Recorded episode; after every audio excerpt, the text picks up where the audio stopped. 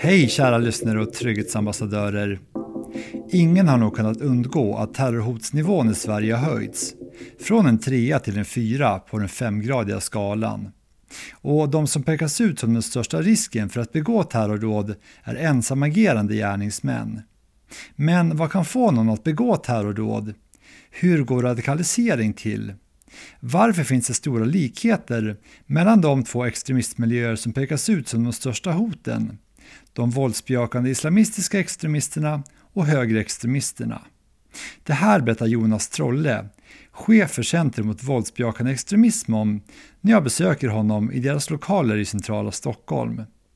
Han berättar även vad de gör på Centrum mot våldsbejakande extremism och om dagen då terrordådet på Drottninggatan utfördes och hur det var att arbeta som chef inom polisen då. När jag kom till polishuset då på Södermalm och gick in i garaget så hade jag också mötts av några polisbilar som var på väg ut. Och oavsett om man åker på utryckning och så kommer en kollega på cykel så där, man vinkar ju alltid så där eh, när man är på väg ut och man står och väntar.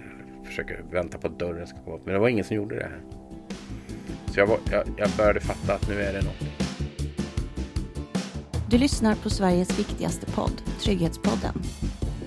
Jag heter Jonas Trolle och jag är chef för Center mot våldsbejakande extremism. Vad har du för bakgrund innan du var chef här?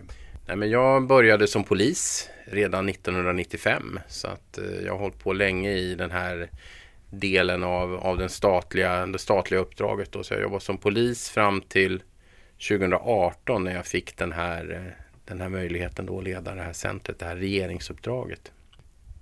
Och eh, vad har du gjort då inom polisyrket under alla de här åren? Ja, inom polisen, jag började som ordningspolis och var väl det i fem sex år och sen så kom jag in på den sidan som handlar om utredningar och ganska snabbt så blev det utredningar i grova brott och då var det mycket människohandelsbrott och brott knutet till den typen av brottslighet som det för med sig. Och eh, från 2008 ungefär så började jag i olika arbetsledande befattningar. Så jag har varit operativ spaningschef på lite olika ställen i Stockholms län. Och jag har också varit biträdande lokalpolisområdeschef. Har jag varit. Så jag har jobbat ett år på regeringskansliet också som polissakkunnig. Och eh, Center mot våldsbejakande extremism som då förkortas CVE, för den som inte känner till vad det är, kan du berätta lite grann mm. mer? Vårt uppdrag det är att jobba förebyggande mot den våldsbejakande extremismen. I, man tänker sig, det finns en, en triangel av, av aktörer, alltså förebygga, förhindra och försvåra olika typer av våldsbejakande extremistiska fenomen och rörelser och, och motverka då terrorbrott. Så vi jobbar i den delen som handlar om att förebygga och det gör vi ju tillsammans med med andra myndigheter, med kommuner, med civilsamhällesaktörer. Och eh, vi har då en, en, en del kunskapsproduktion som går ut på att vi, vi skannar av världen och, och, nationen på det som finns i kunskap för att kunna liksom trycka ihop det och göra det begripligt för de yrkesverksamma som finns som, har, som jobbar med det och stöter på det här i sin vardag i socialtjänsten eller i skolan eller på ett lokalpolisområde. Sen har vi en del då i centret som jobbar med att Eh, få ut det här på bästa sätt i, i utbildningsform. Alltså det kan vara poddar eller det kan vara seminarier, kurser och lite sådana här saker. Och sen har vi ett mobilt stödteam och det är lite eh, unikt skulle jag säga. Det går ut på att vi stödjer myndighetsutövare i sin myndighetsutövning utan att ta över. Så att vi åker ut och jobbar med eller jobbar med telefonen eller på datorn med personer som finns i socialtjänst, i skola eller på polis eller samverkar till exempel med polisens Redex-funktion som syftar till att reducera extremism i samhället och så vidare. Så då, de här tjejerna och killarna som jobbar där, det är vi är en statlig nationell strategisk aktör men vi erbjuder också då stöd väldigt konkret till tjänstepersoner ute i landet. Slutligen så har vi en samordnande grupp som har ett uppdrag att få ihop myndigheter, civilsamhällesorganisationer och kommuner och få dem att gå så att säga åt samma håll i den här frågan, i den här frågan som är våran primära och viktiga fråga. Men många andra aktörer, de har kanske en liten del i det här och då, då försöker vi så att säga komma in här och, och, och visa på vikten av att vi, vi får med så många som möjligt. Och det kan även också vara i vissa fall näringslivsaktörer och så vidare. Så att det finns ingen gräns egentligen för vilka, vi kan involvera i det här om vi ser att det har en effekt på ett, ett gott förebyggande arbete. Hur kom det sig då att du hamnade på CVE efter polisen? Ja, jag eh, sökte den här tjänsten då 2018 och eh, jag kände väl att det var en, ett spännande uppdrag. Jag har ju jobbat väldigt mycket inom polisen med saker som redan har inträffat. Eller sådana saker som vi är övertygade om är på gång att inträffa. Och det är ofta väldigt, det är väldigt precis inpå eller precis efter ett fullbordat brott.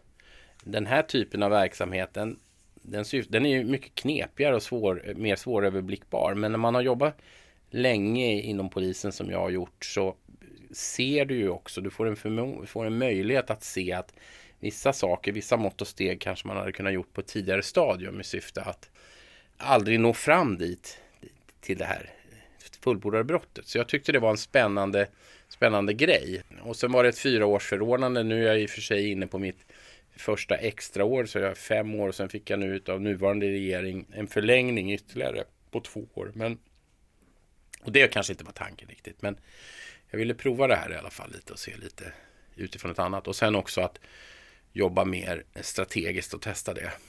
Det tyckte jag var spännande. Med anledning av det ökade terrorhotet och att terrorhotsnivån har höjts nu från en 3 till en 4 på en 5-gradig skala så ska vi i det här avsnittet nu prata om terrorism, extremism och radikalisering. Men först, du har alltså arbetat som polis i över 25 år innan du blev chef här på CVE. Och du jobbar också fredag den 7 april 2017. Och det här var dagen då Rahmat Akilov utförde terrorrådet på Drottninggatan. Vilken roll inom polisen hade du då? Ja, det här var ju en fredag och den här dagen så var jag då biträdande lokalpolisområdeschef på lokalpolisområdet Södermalm i Stockholm som är ett stort lokalpolisområde med, då var det i alla fall 260 medarbetare. Jag hade varit på Polisförbundet och strax innan 10 i 3 så låste jag upp cykeln för att åka från Klara kyrka här i Stockholm tillbaks till polisstationen och skulle, liksom, jag skulle avveckla dagen helt enkelt.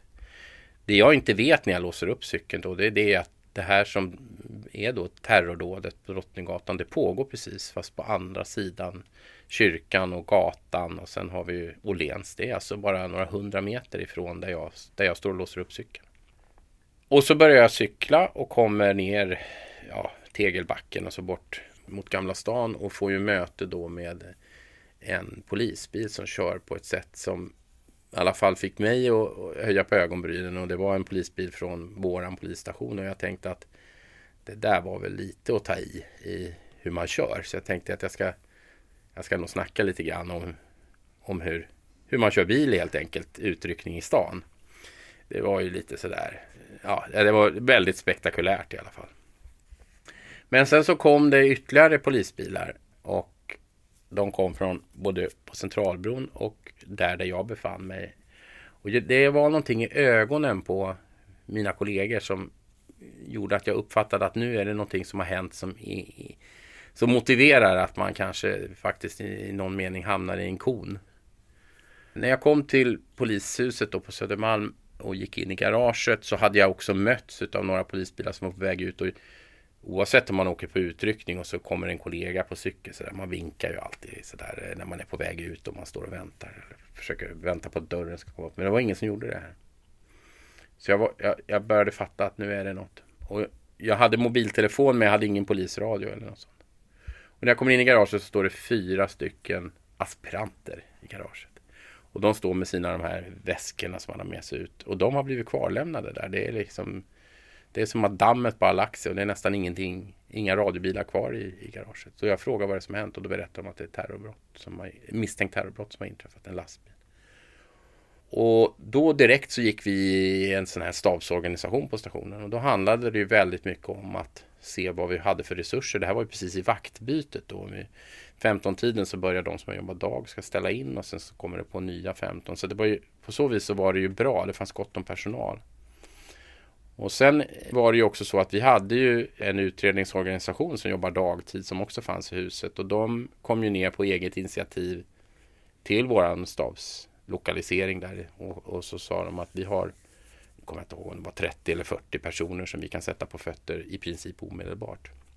Och då bestämde vi att det, det gör ju vi. För det är ju väldigt viktigt tidigt här att få en förhörs, förhören att gå igång och du vet allt det här. Och det, det, så de åkte ut och de cyklade och de liftade med folk och de åkte i radiobilar och vi hade våra trafikare som körde dem på motorcyklar och allting för att få människor. Sen upprättade de också en, i en skola en, en förhörslokaler där. Det som var viktigt här för oss då, det var ju dels att få en uppfattning om vad var det här? Vad var det för omfattning på, det här, på den här händelsen? Hur mycket människor när det gäller skadeutfall och så vidare. Det, vi förstod ju det fredag eftermiddag. Det är, det är vår. Det är, det är mycket folk på stan. Och hur kan våra medarbetare arbeta? Och hur, hur, vad är liksom det bästa sättet? Och det, när man sitter i baksätet som man gör i en stab så du har inga bilder utan du måste lyssna på vad som händer på radion. Och du måste också förhålla dig till att det alltid blir olika typer av rykten och berättelser som går parallellt. Och det, var ju, det kom ju ganska snabbt att det hände saker på Fridens plan vill jag minnas och på NK tror jag det var och det var sådana här saker. Så att, hur ska vi förhålla oss till det här och också vad är riskerna för dem som vi skickar fram här nu?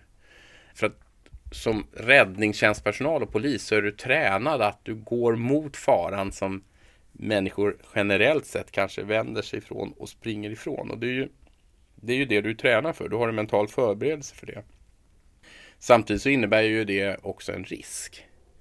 Och då måste man ju då i, i en ledningsorganisation. Och vi var ju en ledningsorganisation för stationen. Sen har vi länskommunikationscentralen som såklart har en ännu mycket större och mycket mer operativ ledningsorganisation. Så ska, allt det här ska förhålla sig till varandra.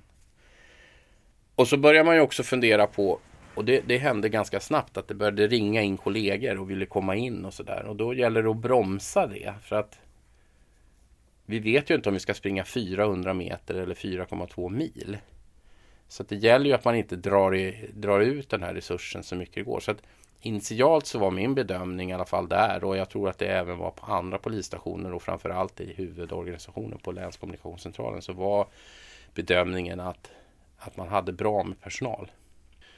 Sen drog ju det här arbetet igång och då, och då är det ju väldigt mycket att Oavsett även många andra insatser, mindre insatser som jag har lett mycket mer konkret så är det ju sådär att det är mycket kör och gör. Och sen så får vi se efteråt vad det var som hade relevans och vad som var bra eh, och också vad som var mindre bra. Så får man försöka justera det till nästa gång. Det, det går inte att förutse exakt vad, vad det blir av en sån här dag. Och det kräver oerhört mycket av enskilda poliser att, eh, och polisanställda att fatta egna beslut. Och det gjorde man ju verkligen. Och det kan man ju se också de som, som satt och följde kamerorna på, på gruppen. De gjorde ju ett enastående arbete i att väldigt snabbt pinpointa en misstänkt gärningsman och som sen också sen sedermera visade sig vara. Det tog ju inte heller särskilt många timmar innan han greps i det här också, när det här inträffade, så hade vi också, jag jobbade ju även den, jag var operativ spaningschef när det här hände på Bryggagatan, så att man hade liksom lite bakåt att sådana här saker kan hända. Och det är klart att när det är en, den här typen, det är inte en olycka utan det är någon som är vett och vilja har gjort någonting, då, då sätter du igång också en personlig grej i det här. Och Bryggargatan, det var alltså ett annat ett terrordåd som ja. inte riktigt lyckades. En Nej, person precis. som försökte spränga ja, sig, i, precis en 20... tvärgata till eh, Drottninggatan 2010. Precis, han sprängde bara sig själv. Han sprängde ihjäl sig själv, ja precis. Men, men just det där när någon, att någon med vett och vilja gör en sån här sak, det är ju det är väldigt svårt att begripa och det där börjar man ju också processa. Och så börjar man också fundera på ja, men eh, man har anhöriga och bekanta och vänner. Och jag känner ju många, precis som jag tror alla i Stockholm vet någon eller några som befann sig här. Ja, hur har det gått och vad ska vi tänka och hur blir det här framgent och kommer det hända mer saker? Så du måste ha en, en, en konstant omfallsplanering. Även om det normala är att det kanske är en, blir ändå en isolerad händelse. Så att det är mycket som sätts igång här. När du fick klart för dig vad som hade inträffat när du var där nere i garaget. Mm. Hur gick dina tankar då personligen? I det, där, I det där läget så går i alla fall jag in i en...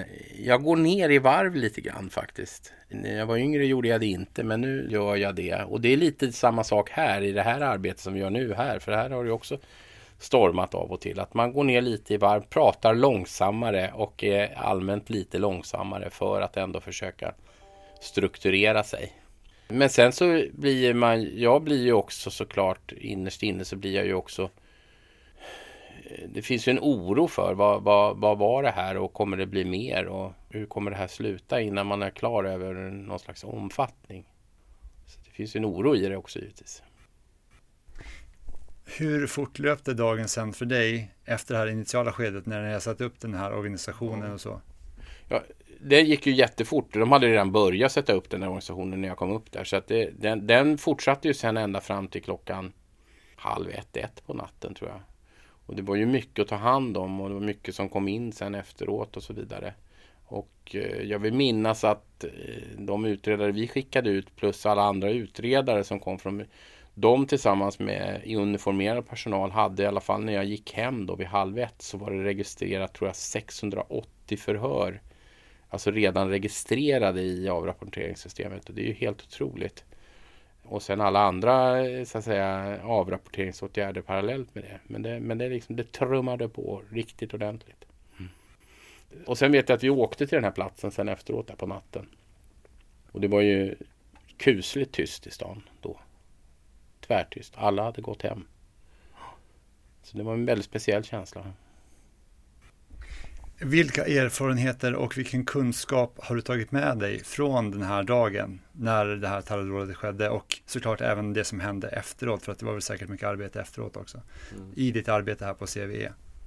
Nej men det, på, på, något vis här, den där händelsen och även andra händelser och även händelser som inte nödvändigtvis har med terrorism och våldsbejakande extremism att göra. Det, det, det sätter sig i en. Men det jag kan känna väldigt mycket det är det att jag får en när jag jobbar med ett strategiskt tänkande eller liksom en, en tanke på hur vi, hur vi på långsiktigt ska förebygga, då finns ju en någon slags väldigt konkret verklighet också i mitt bakhuvud som eh, jag tycker är bra att ha. Jag menar inte att man måste ha det för att kunna göra, men för mig är det i alla fall en god hjälp. Jag vet att, att eh, Ja, men det pratas ju väldigt mycket om olika saker och många människor har åsikter och idéer och tankar kring, kring eh, vad man ska göra och inte ska göra. Men, men eh, jag vet, för jag har även varit ordningspolis på, vid, vid sådana här tillfällen eller liknande sådana här tillfällen. Jag, jag, vet hur det luktar och jag vet hur människor i chock agerar och jag vet också hur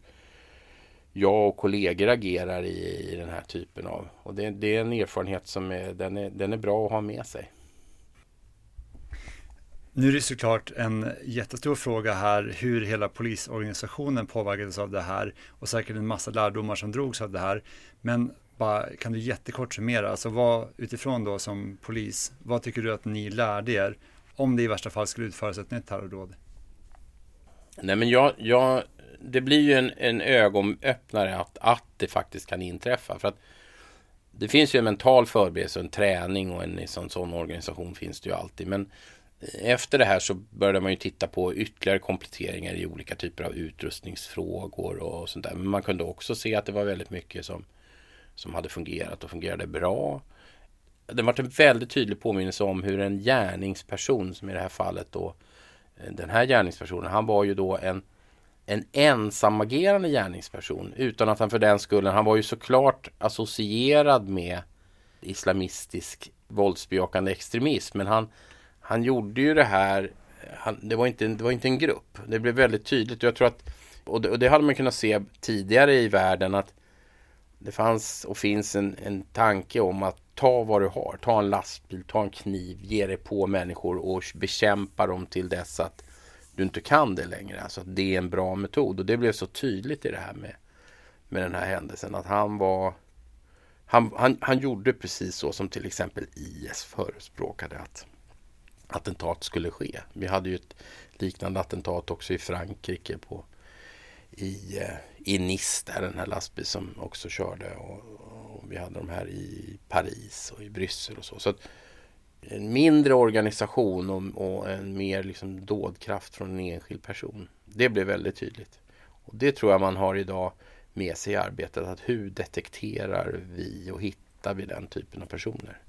För att den dagen de är precis i färd med att göra någonting eller när de påbörjar genomförande, då är de otroligt svåra att stoppa och väldigt, väldigt farliga. En liten parentes här, men en sak som slog mig när du berättade det här, att du sa att ni inte såg vad som skedde, ni hörde bara. Ja.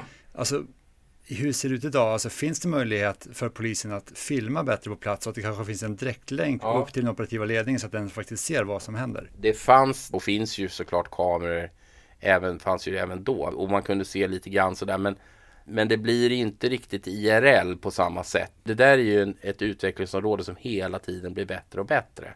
Där man i större utsträckning så att säga kan. För det finns en fördel med också att kunna sitta i baksätet och se. Av det skälet att när du är, det vet jag av egen erfarenhet, när du är själv på platsen så har du ju en tendens att synfältet blir mer och mer i en strut. Så du ser inte vad som sker kanske på hustak eller i anslutning till platsen. Eller, för det, det har ju funnits sådana exempel där det, människor också har haft en idé om ett bakhåll eller att man spränger en bomb eller vad det nu kan vara. Och då är det ju bra om det finns ett extra öga som kanske kan. Och det där är ju en teknik som hela tiden utvecklas och blir bättre och bättre. Men finns den möjligheten idag? Det finns eh, absolut sådana möjligheter idag. Sen är det ju inte alltid säkert att man i ett akutskede kan få till det.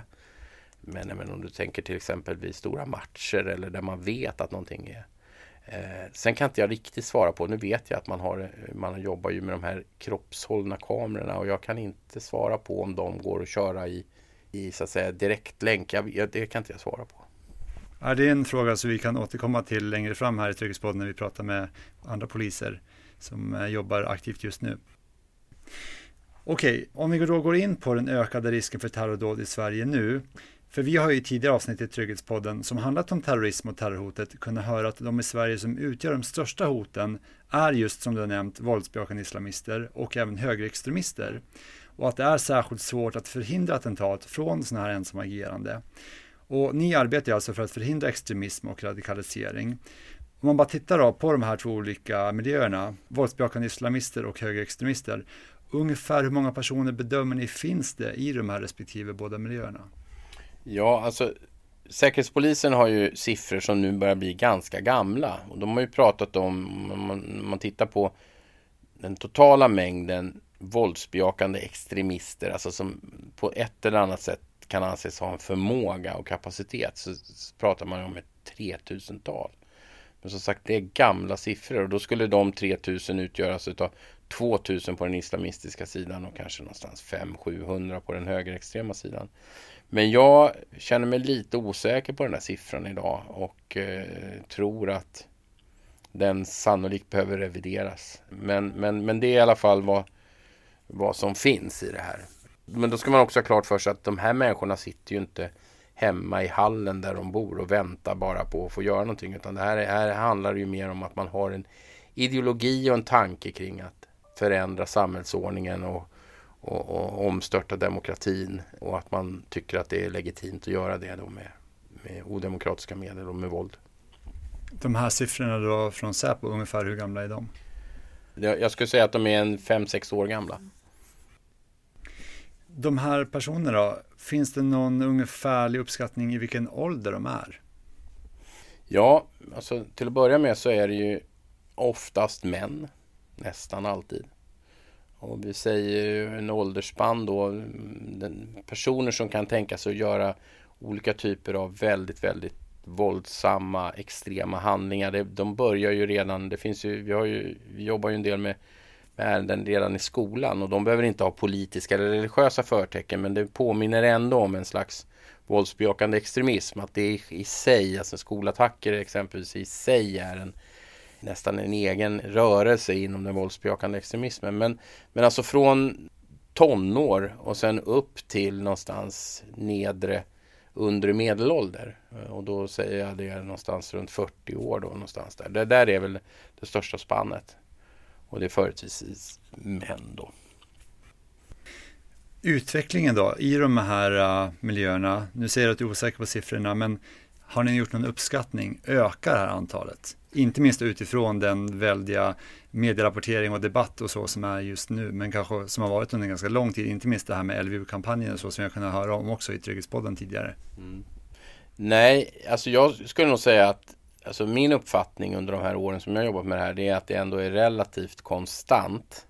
Men att det skiljer sig om man tittar framförallt längre bakåt i tiden. Man är inte den här typen av personer är inte kanske nödvändigtvis medlemmar i en organisation. Man har inte ett medlemskap, ett medlemskort, utan man är man sympatiserar. I USA så pratar man om det här med salladsbordsextremism. Alltså att man, man tänker att man går och plockar det som passar ens tankar och ideologi och sen så sympatiserar man med det. Och man går också i och ur varandra i miljöer och det finns också sammankopplingar med grov organiserad brottslighet och så vidare. Så att det, det, är, det är svårare idag att definiera än vad det kanske var för 40-50 år sedan när, när människor kunde eh, engagera sig i exempelvis den, den vänsterextremism som fanns i Sverige och i framförallt Tyskland och Italien och så vidare.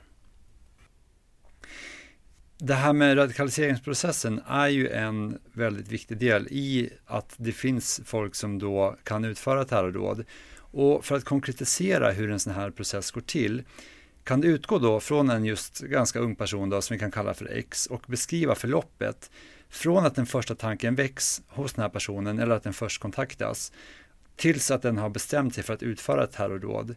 Och det här då utifrån verkliga händelser som ni har mött. Ja, men det man kan säga det är ju det att det är ju personer som många gånger har, vill ha en ganska svartvit världsbild. Det är en svartvit världsbild i syfte att förklara komplicerade frågeställningar och stora problem. Och svartvita människor har ju ofta ganska enkla men radikala lösningar på, på stora samhällsfrågor. De som attraheras av det här, de, de delar ju det, det tankegodset att, att det är radikala, relativt enkla lösningar på svåra problem och där man också odlar hela tiden ett narrativ som går ut på att, att samhället så som det är idag är satt under någon form av belägring eller attack och att de demokratiska spelregler som är, det är inte tillräckligt för att, så att säga, gör, göra en förändring, för att genomföra en förändring. Och, och så konsumerar man det här och, och den här typen av ideologi och tankegods och det gör man då om man nu ska hamna i den här i det här follan, då gör man ju då oftast helt utan motbudskap. Alltså, du får inte en, en interaktion med människor som kommer med invändningar utan du konsumerar det här där du bara så att säga får din egen världsbild bekräftad.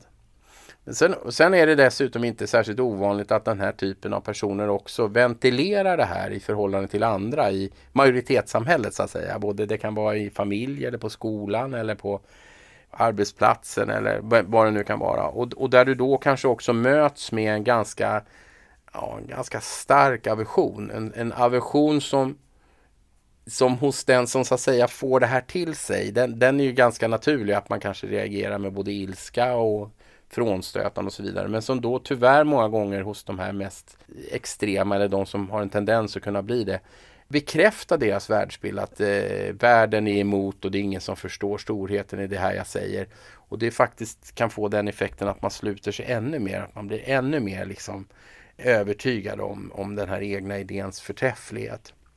Sen går det faktiskt att se att väldigt många av de här gärningspersonerna efter att det här inträffat, de har på olika sätt subtilt eller mer konkret flaggat att de är i färd med att göra någonting eller åtminstone testat åsikter kring att man ska göra något väldigt radikalt och något väldigt farligt och otäckt i syfte att uppnå ett annat mål.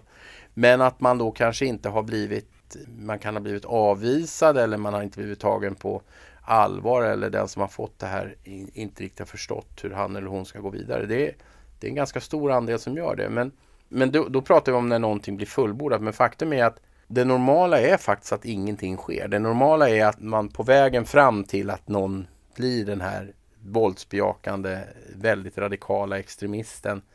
På vägen fram så, så har du de här stationerna där du kan ha möjlighet att, att sätta stopp i maskin eller back i maskin. Så att avvikelsen är faktiskt när någonting händer. Det är det förebyggande och det avvärjande arbetet som i princip alltid segrar. Sen är det beroende på hur långt man går då. Det, det ser lite olika ut. Men det, men det ska man ha klart för sig. Så att avvikelsen är när något sker. Så de flesta, de kommer egentligen till ett stadie, de är mest allmänt förbannade, men så gör de ingenting rent konkret. Nej, men precis, det blir ingenting, utan sen finns det en liten, liten grupp då, där det finns en tipping point då, som gör att man, man faller igenom. Och så finns det ju givetvis sådana personer som faktiskt inte har egentligen flaggat sina avsikter överhuvudtaget, utan där det kommer mer som en en fullständig blixt från klar himmel. Alltså personer som har en förmåga att kunna isolera sig oerhört mycket och eh, med sina tankar och idéer och, och, och odla det här väldigt mycket själva. Men, men som sagt, det finns ändå en hel del gemensamma. Den här viljan att kunna förklara den komplicerade världen på ett enklare sätt. Vad kan vara en sån här tipping point och så får den här lilla gruppen att just gå över gränsen och utföra det här terrordådet? det kan vara en, en, någonting som händer i samhället där man uppfattar att nu är det nu är det alltså någonting annat som händer i samhället. En händelse eller någon form av inriktning i, i den allmänna opinionen eller politiken. Eller det kan vara att man som enskild person, särskilt om man pratar om de här som bestämmer sig för att göra det här och så samtidigt också eh, ta sitt eget liv. Alltså att nu finns det inget mer. Jag, har, jag kan lika gärna göra det här och då drar jag med mig ett, ett gäng andra. Det kan vara en, liksom en personlig förlust, ett personligt nederlag som gör att att man ihop med de här tankarna och det här tankegodset och också önskan om att vilja göra någon form av skillnad utifrån sin ideologi bestämmer sig för att göra det här. Just nu är det ju väldigt, väldigt mycket diskussion och debatt kring koranbränningarna. Kan de vara en sån här tipping point som får den här lilla gruppen då bland våldsbejakande islamister att tänka att okej, okay, nu jäklar, nu kör jag, nu utför jag ett terrordåd? Ja, man tittar på Säkerhetspolisen och även andra och jag delar ju den uppfattningen så säger ju de och vi som ändå är något sånär insatta i det här det är ju att den här typen av aktiviteter är hotdrivande. Och när vi pratar om att någonting är hotdrivande så är det ju ytterst en sån här händelse, en terrorhändelse. Så det är klart att det är på det viset. Nu har du beskrivit lite grann hur en sån här process går till och även det var lite inflikningar om även tankar och ideologi och så. Men skiljer det sig någonting mellan våldsbejakande islamister och högerextremister i den här processen? Eller ser den ungefär likadan ut? Den ser ungefär likadan ut.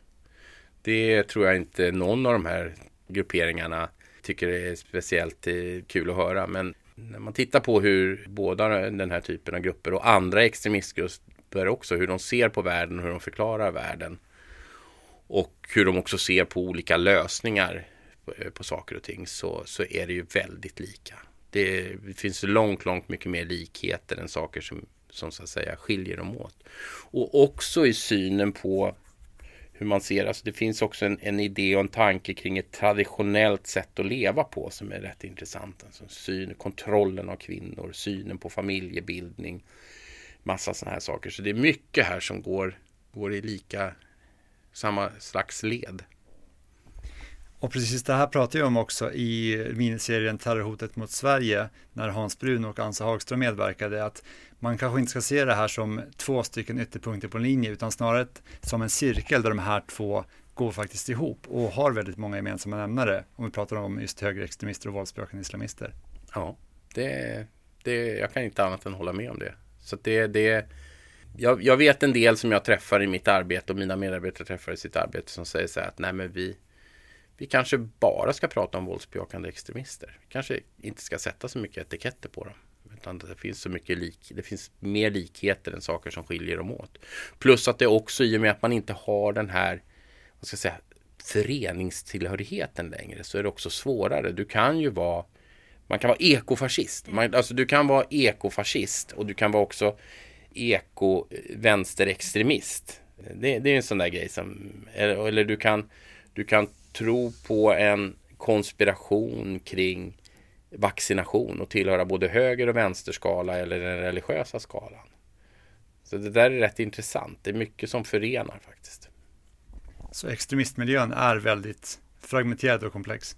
Ja, den är fragmenterad och komplex. Och, och, och, på något vis så är det, och det brukade jag säga ofta när man pratade om, om brottslighet och organiserad brottslighet, att, att idealbilden i det hänseendet, det var ju att de kriminella skulle organisera sig som poliser är organiserade, alltså i, i regioner och, lokalpolisområden och så vidare och att man skulle geografiskt befinna sig inom ett visst område och där skulle man ägna sig åt den typen av brottslighet så att den matchade de olika insatser som polisen hade. Och det är likadant här, att det skulle vara lättare när man tittar på att det fanns en tydligare skala politiskt, religiöst och, och idémässigt och att man så att säga var mer organiserat. Men nu ser det inte ut på det viset.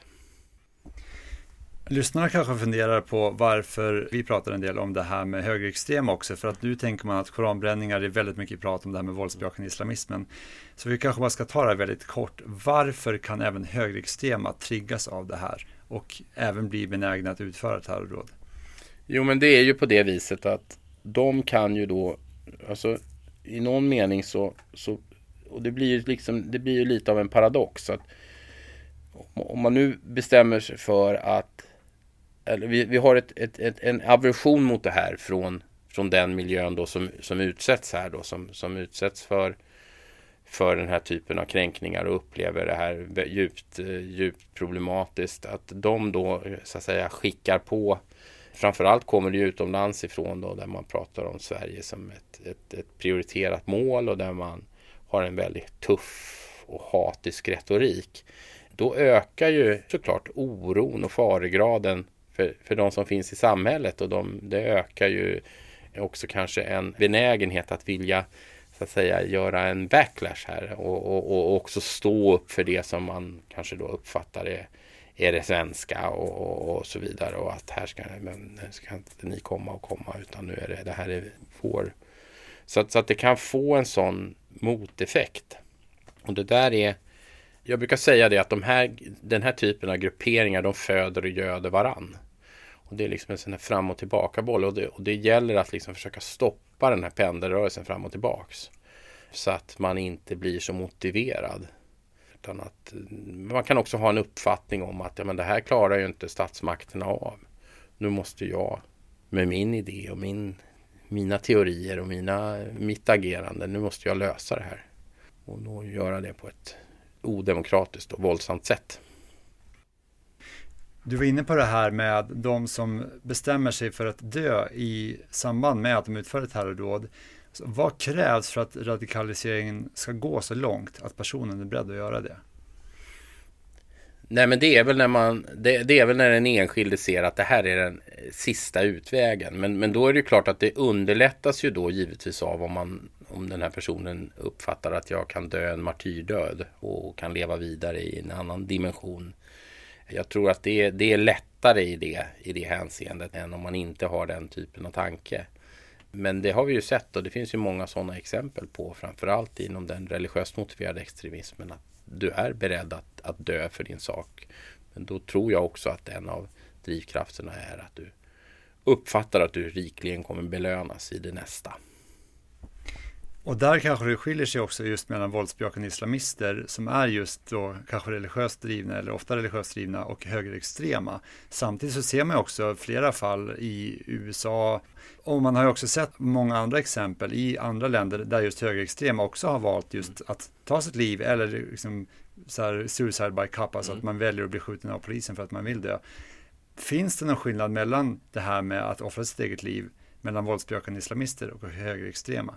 Ja, men det finns säkert en skillnad däremellan bakgrunderna. Att det, det kanske är en, en eh, och nu, nu är jag lite ute här och tassar, men jag, jag ändå har uppfattat det att om vi har i, i den miljön eller den här så kallade incelrörelsen som också många gånger är ganska starkt knuten till den högerextrema gruppen. Alltså ensamma män som anser att de, de har ingen, ingen plats i det här samhället längre och det, feminismen har gått för långt och så vidare. Och att att eh, jag, jag, kan lika gärna göra det här. Det är i alla fall ingen som, som vill ha mig. Och, och, så drar jag med andra i det här. Och så får jag ju så att säga, jag reser på det sättet en, ett minne över mig själv i, i med den här attacken. Så att, så att de finns ju, men det, men det, det skiljer sig lite grann och jag är lite för dåligt insatt i det. Men, men absolut, och särskilt i USA så finns det ju exempel på den här typen av ageranden.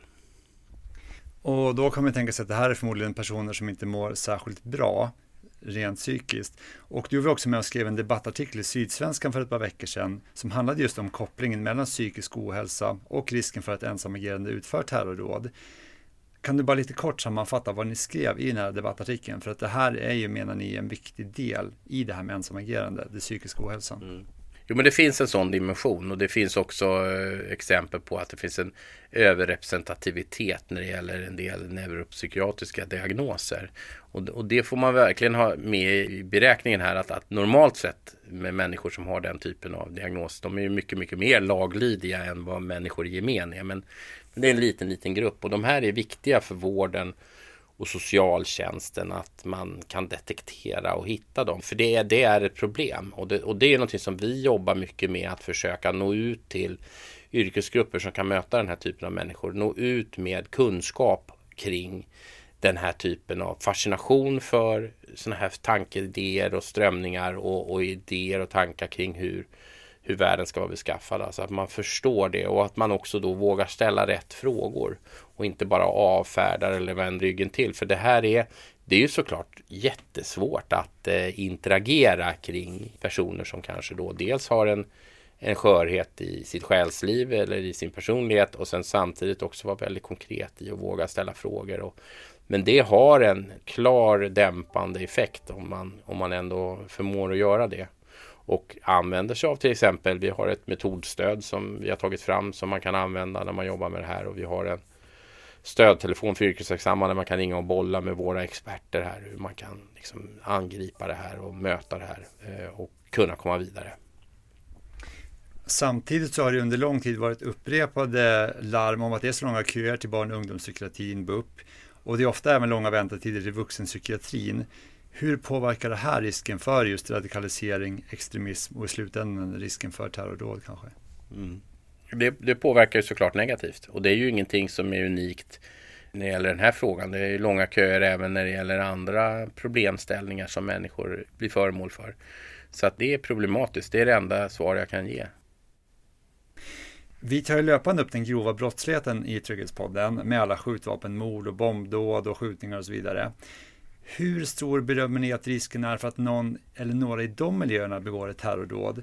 För många av riskfaktorerna finns ju hos dem, alltså utanförskapet. Många kommer från eller har föräldrar från muslimska länder. De är ofta arga på samhället, har tillgång till vapen och många är uppenbarligen också beredda att mörda andra.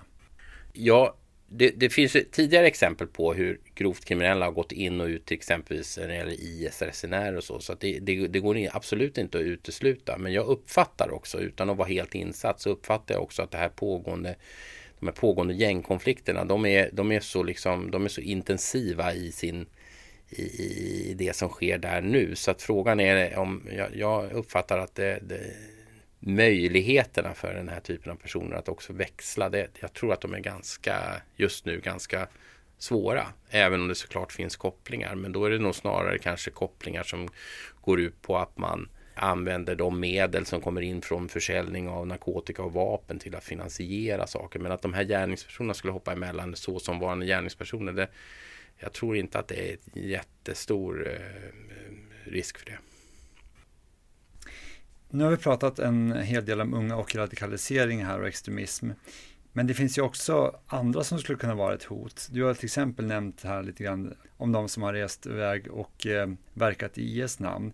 Hur ser ni till exempel på den risken för de som har varit där i Irak och Syrien och mördat och terroriserat i IS namn? Att de har kommit tillbaka till Sverige och utfört terrordåd? Ja, det, det, har ju varit en diskussion väldigt länge kring den typen av, av risker. Det har vi inte sett i någon särskilt stor utsträckning. Det, det, finns ju saker som har avvärjts eh, i den här gruppen. Eh, det gör det ju. Men, och också det finns exempel på att de har gjort saker utomlands. Men den, den är nog mindre än vad många trodde, eh, inklusive jag själv, än vad vi trodde från början. Den, att det är just den typen av personer. Sen ska man ha klart för sig också att det de har medvetande gjorts om, det är ju det att det pågår ju utredningar i ganska stor utsträckning mot den här typen av personer, både nationellt och internationellt. Och det är brott som många gånger aldrig kommer bli preskriberade, vilket gör att de, de kommer ända till den dagen de checkar ut, så kommer de vara föremål för det allmännas intressen i varierande grad. Och det tror jag i och för sig har en dämpande effekt. Men, men det här är ju det här är ju ingen absolut sanning, det vill jag verkligen tillägga, men det har en givetvis en hämmande effekt att veta att man är eh, på olika sätt under lupp eller kan komma under lupp eller man tror sig vara det. Och eh, det gör att det finns en latent, ständigt pågående process tror jag i, i, i de här personernas medvetande om att, att det, det, kan när som helst så, så kan det slå igen och då blir det riktigt jobbigt och då kanske man att gå in i någonting nytt det kanske inte är eh, även om man då har kanske kunskap och en erfarenhet och så vidare. Men det är otroligt svårt givetvis. Nu har vi pratat om några olika grupper. Inom då den våldsbejakande islamistiska miljön och den högerextrema miljön finns det även andra grupper som skulle kunna utgöra en risk. Ja, men det gör det ju. Alltså, det finns ju idag en, en begynnande lite grann uppluckring mellan de som kan ha en, en ideologi, en väldigt radikal och extrem ideologi, men som också liksom kan knuffas över kanten och blir våldsbejakande. Där, där, där finns det ju alltså att man kanske supporterar och man associerar och man, man tycker att vissa saker är sympatiska och att man i takt med att man har, vi har, får en, en ökad polarisering och en ökad eh, uppiskad stämning då så att säga knuffar över kanten. Från att tidigare då bara ha haft en ideologisk tanke och en, en ett, ett, ett, ett, mer jag ska säga, subtilt stöd till att gå över kanten. Det, det finns det absolut. Du var inne lite grann på det här tidigare, men jag tänkte bara ta en liten summering här. För den som lyssnar på det här nu undrar såklart, vad görs åt det här? Och det här är såklart jättebrett. Många olika aktörer gör olika saker, olika myndigheter, andra organisationer och så vidare inom samhället. Men kan du bara kort försöka sammanfatta vad ni här på CVE gör utifrån de här sakerna vi har påverkat och hur det kan påverka då i en bättre riktning? Mm.